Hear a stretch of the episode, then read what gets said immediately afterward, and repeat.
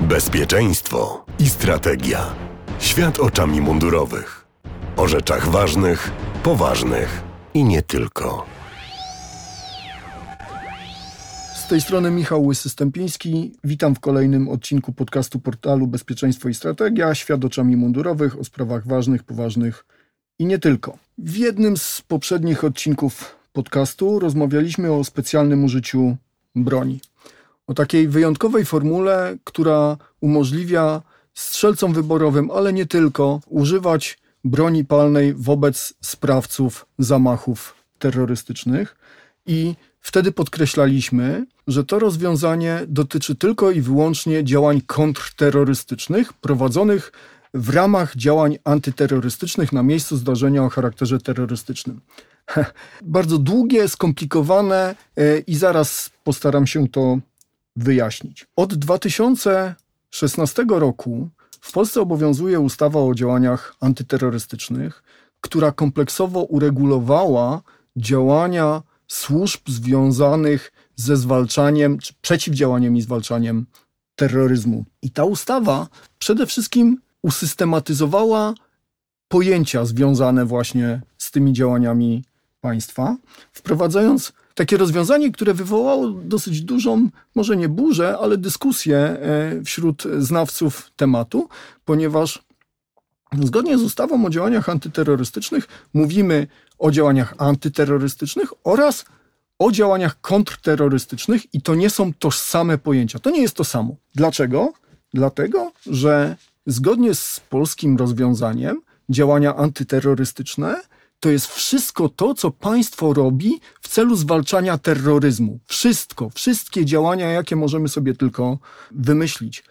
Działania kontrterrorystyczne natomiast to są działania bojowe wyspecjalizowanych jednostek skierowane bezpośrednio przeciwko terrorystom. I one są prowadzone w reakcji na zamach terrorystyczny. Jeżeli byśmy spojrzeli na znaczenie tych pojęć, na przykład w języku angielskim, to okazałoby się, że w tamtych doktrynach te pojęcia są stosowane wymiennie. W Polsce, w naszym rozwiązaniu, działania antyterrorystyczne nie są tożsame z działaniami kontrterrorystycznymi.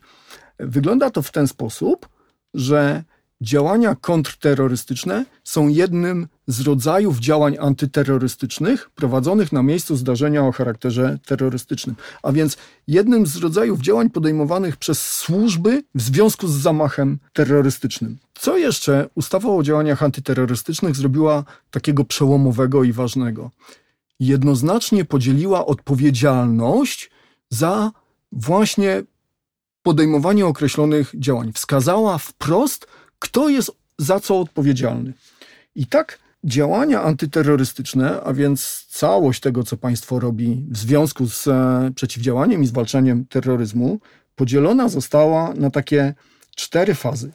Zapobieganie zdarzeniom o charakterze terrorystycznym, a, a więc zapobieganie atakom, przygotowanie do reagowania właściwych służb na ataki, reagowanie na zdarzenia o charakterze terrorystycznym oraz odbudowę, odtwarzanie zasobów tych właśnie służb, jednostek specjalnych do podejmowania działań w związku z zamachami.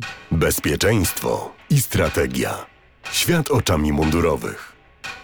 Najogólniej ujmując, są dwie osoby w kraju są odpowiedzialne za e, największą ilość działań. Jest to szef Agencji Bezpieczeństwa Wewnętrznego, który jest odpowiedzialny za zapobieganie zdarzeniom o charakterze terrorystycznym, a więc no, przeciwdziałanie, tak jakby, oraz minister właściwy do spraw wewnętrznych, który odpowiada za przygotowanie do reagowania, reagowanie i, i odtwarzanie zasobów. A więc jeżeli byśmy na to spojrzeli, to tak naprawdę ABW jest odpowiedzialne za tą robotę, która ma nie dopuścić do zamachów, a jeżeli już dojdzie do zamachu, no to MSWiA jest odpowiedzialne za reagowanie. A żeby mm, służby podległe ministrowi spraw wewnętrznych mogły reagować, no to oczywiście muszą się do tego przygotować, a po działaniu odtworzyć zasoby. Wiadomo, że minister nie będzie sam podejmował działań wobec terrorystów, dlatego wprost w ustawie wskazana jest policja jako służba podległa ministrowi spraw wewnętrznych, odpowiedzialna za reagowanie na zamachy terrorystyczne. Ale żeby nie było tak łatwo i prosto, wyszczególniono kilka obszarów, które są odmiennie traktowane niż to rozwiązanie, o którym do tej pory powiedziałem. I wprowadzono podział terytorialny kraju pod względem odpowiedzialności za właśnie reagowanie na zdarzenia o charakterze terrorystycznym. Na obiektach cywilnych odpowiedzialna jest policja za reagowanie na zamachy terrorystyczne.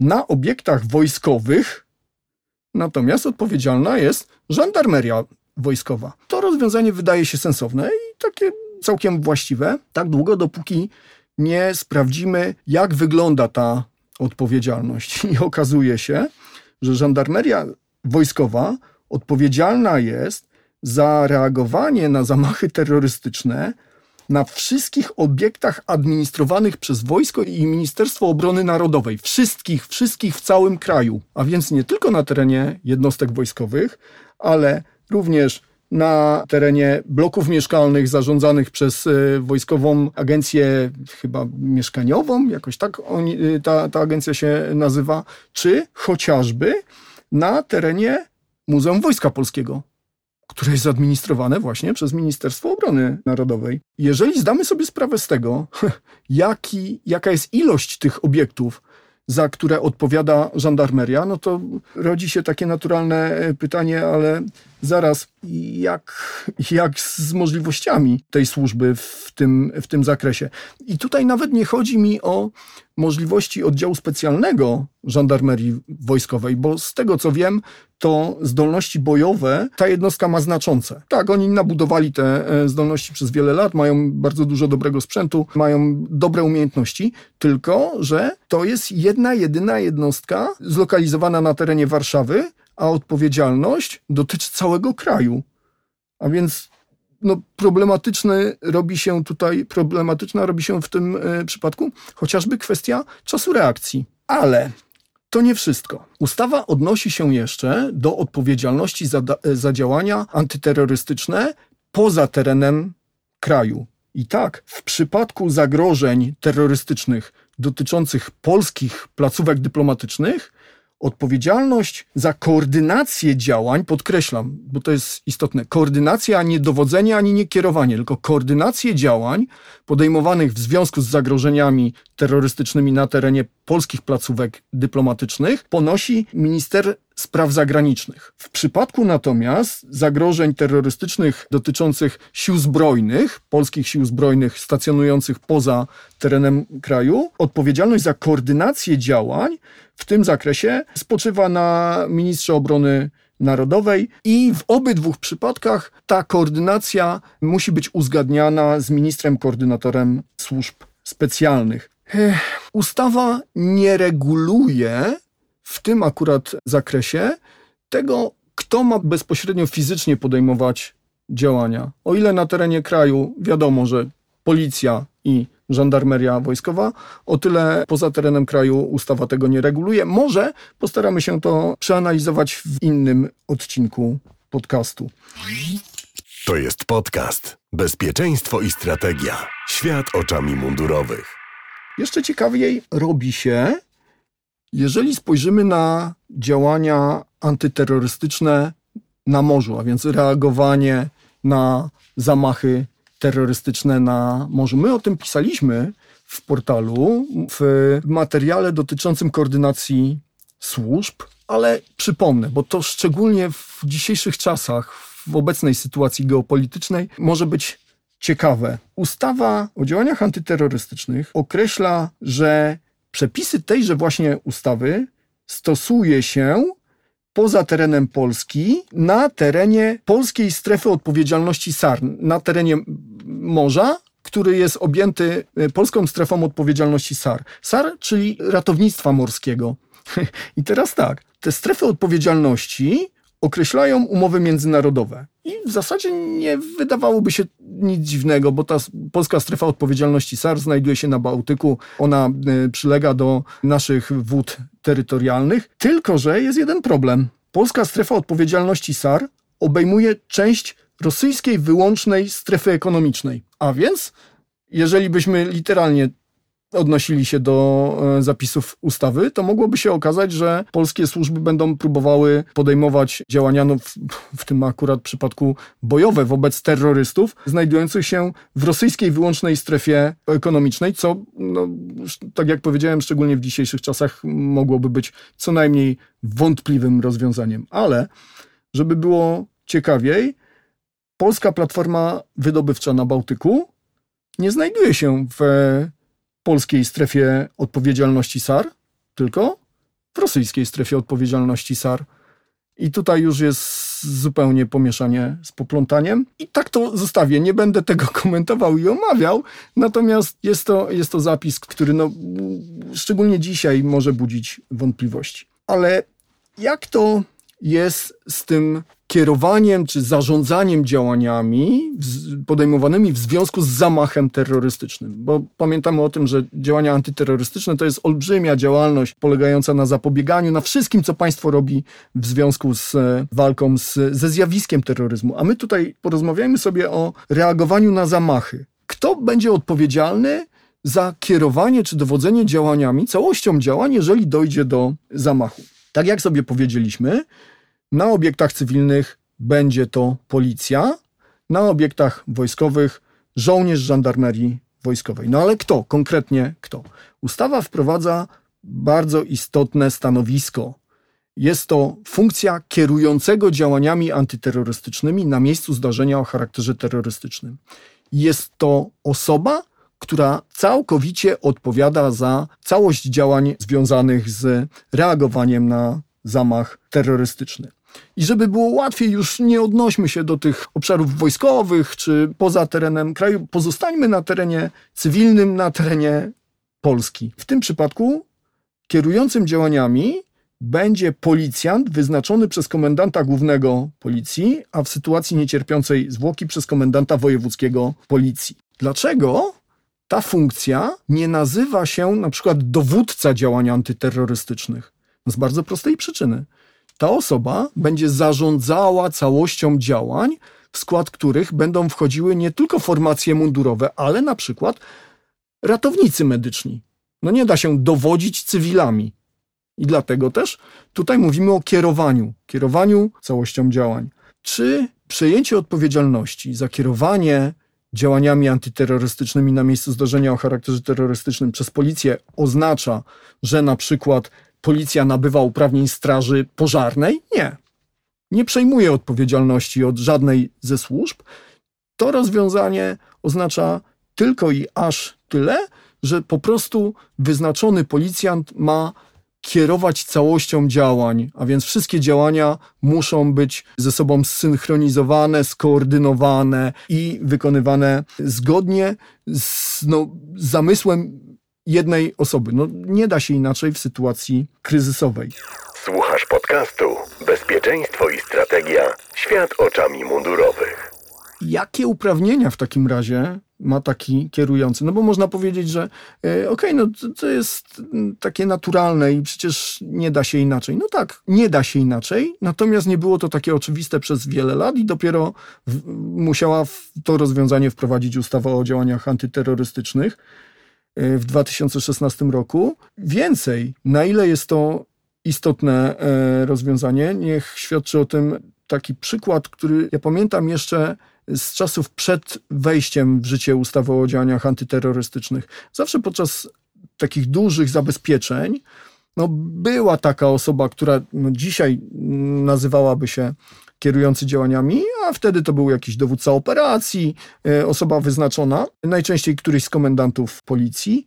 I ten człowiek dostawał od premiera specjalne upoważnienie do podejmowania określonych decyzji i wydawania wiążących z prawem poleceń innym służbom. Dzisiaj niepotrzebne jest żadne upoważnienie premiera, ponieważ takie uprawnienia nabywa kierujący działaniami na mocy prawa, na mocy ustawy. Te uprawnienia ma bardzo szerokie, bo poza tym, że tak jak powiedziałem, może wydawać polecenia innym, innym służbom, to na przykład może wstrzymać ruch lotniczy, ruch kolejowy, ruch drogowy, może za zarządzić ewakuację, ale również może na przykład przejąć na potrzeby działań antyterrorystycznych posesję budynek czy pojazdy.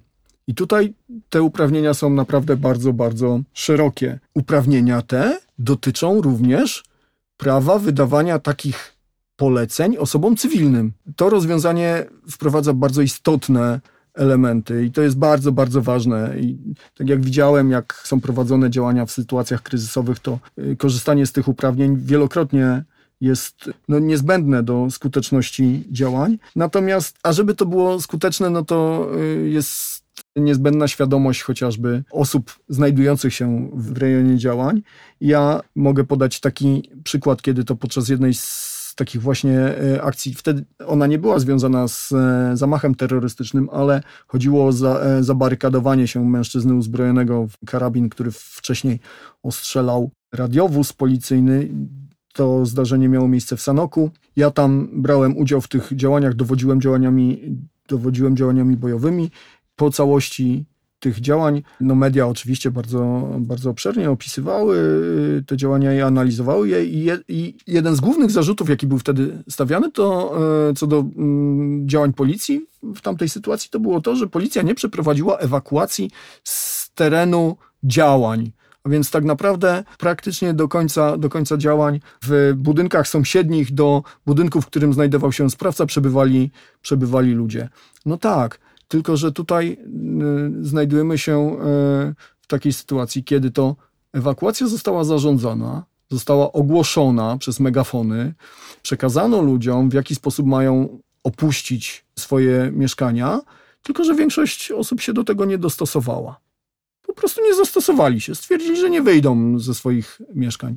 No i teraz my, jako policjanci, mieliśmy do wyboru albo, no nie wiem, siłą wyważać kolejne drzwi, wyciągać y, mieszkańców z mieszkań i ewakuować ich w bezpieczne miejsce, co już samo w sobie generowałoby duże zagrożenie, albo po prostu zaakceptować to, że ci ludzie tam zostali, uwzględnić to w planowanych działaniach i jedyne, co mogliśmy y, zrobić, to po prostu przekazać tym osobom, jak się mają zachować, jeżeli by doszło do, doszło do wymiany ognia. Ale formalnie istnieje prawo do y, zarządzenia ewakuacji.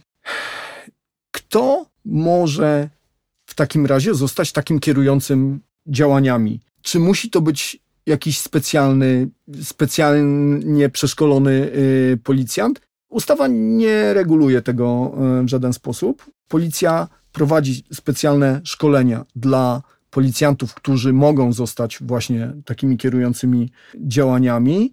I przyjmuje się, że w zasadzie nie powinien to być e, funkcjonariusz o stanowisku niższym niż komendant lub zastępca komendanta powiatowego. Dlaczego? No dlatego, że olbrzymia odpowiedzialność jest nakładana na tego, e, na tego funkcjonariusza. Poza tym będzie on zarządzał no jednak dużymi działaniami policji i tutaj trzeba mieć w tym zakresie doświadczenie. To jednocześnie jest jeden z zarzutów, jedna z większych uwag, która jest stawiana temu rozwiązaniu. A więc to, że decyzja o tym, kto może zostać takim kierującym, y, będzie podejmowana na bardzo wysokim szczeblu, co może przedłużyć procedurę wskazywania tej osoby odpowiedzialnej za, za podjęcie działań, a jednocześnie no, po prostu opóźnić podjęcie działań. No tak, ale chyba nie ma innej, nie ma innej drogi innego, innego wyjścia w tym zakresie. Kilka lat temu byłem wykładowcą w Wyższej Szkole Policji i miałem również dyplomantów. I jednym z moich dyplomantów był dyżurny jednej z komend powiatowych policji i on chciał napisać pracę na temat roli właśnie dyżurnego komendy powiatowej w reagowaniu na zamachy terrorystyczne. No i ustaliliśmy plan pracy i uzgodniliśmy, że jeden z rozdziałów będzie zawierał omówienie procedur postępowania obowiązujących w policji, właśnie na wypadek sytuacji kryzysowych. Przychodzi do mnie z no, częścią tej pracy, z opracowaniem. Ja, ja, ja to przeglądam i patrzę, że wśród procedur, które on omówił, nie ma procedury związanej z reagowaniem na zdarzenie o charakterze terrorystycznym.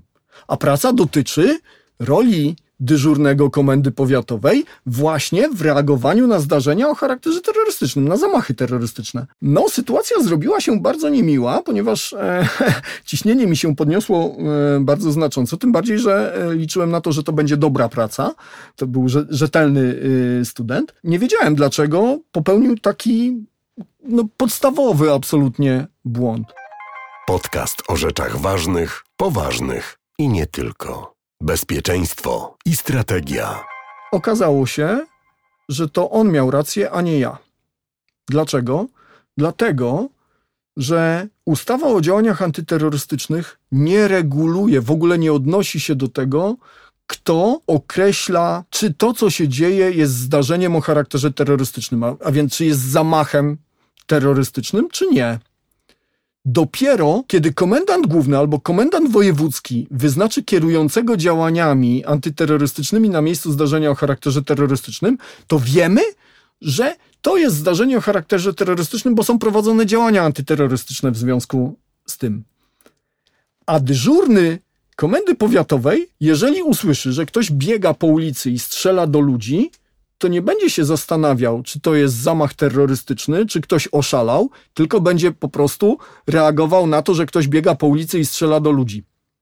A więc tak naprawdę procedura, policyjna procedura reagowania na zdarzenia o charakterze terrorystycznym dotyczy działań dopiero od momentu wyznaczenia tego kierującego. A więc wszystko, co się będzie działo do, do chwili, w której komendant wojewódzki lub komendant główny powie, panie komendancie powiatowy, jest pan kierującym, formalnie nie będzie działaniami antyterrorystycznymi i będzie prowadzony na ogólnych zasadach. I w tym będzie się musiał odnaleźć właśnie chociażby dyżurny komendy powiatowej.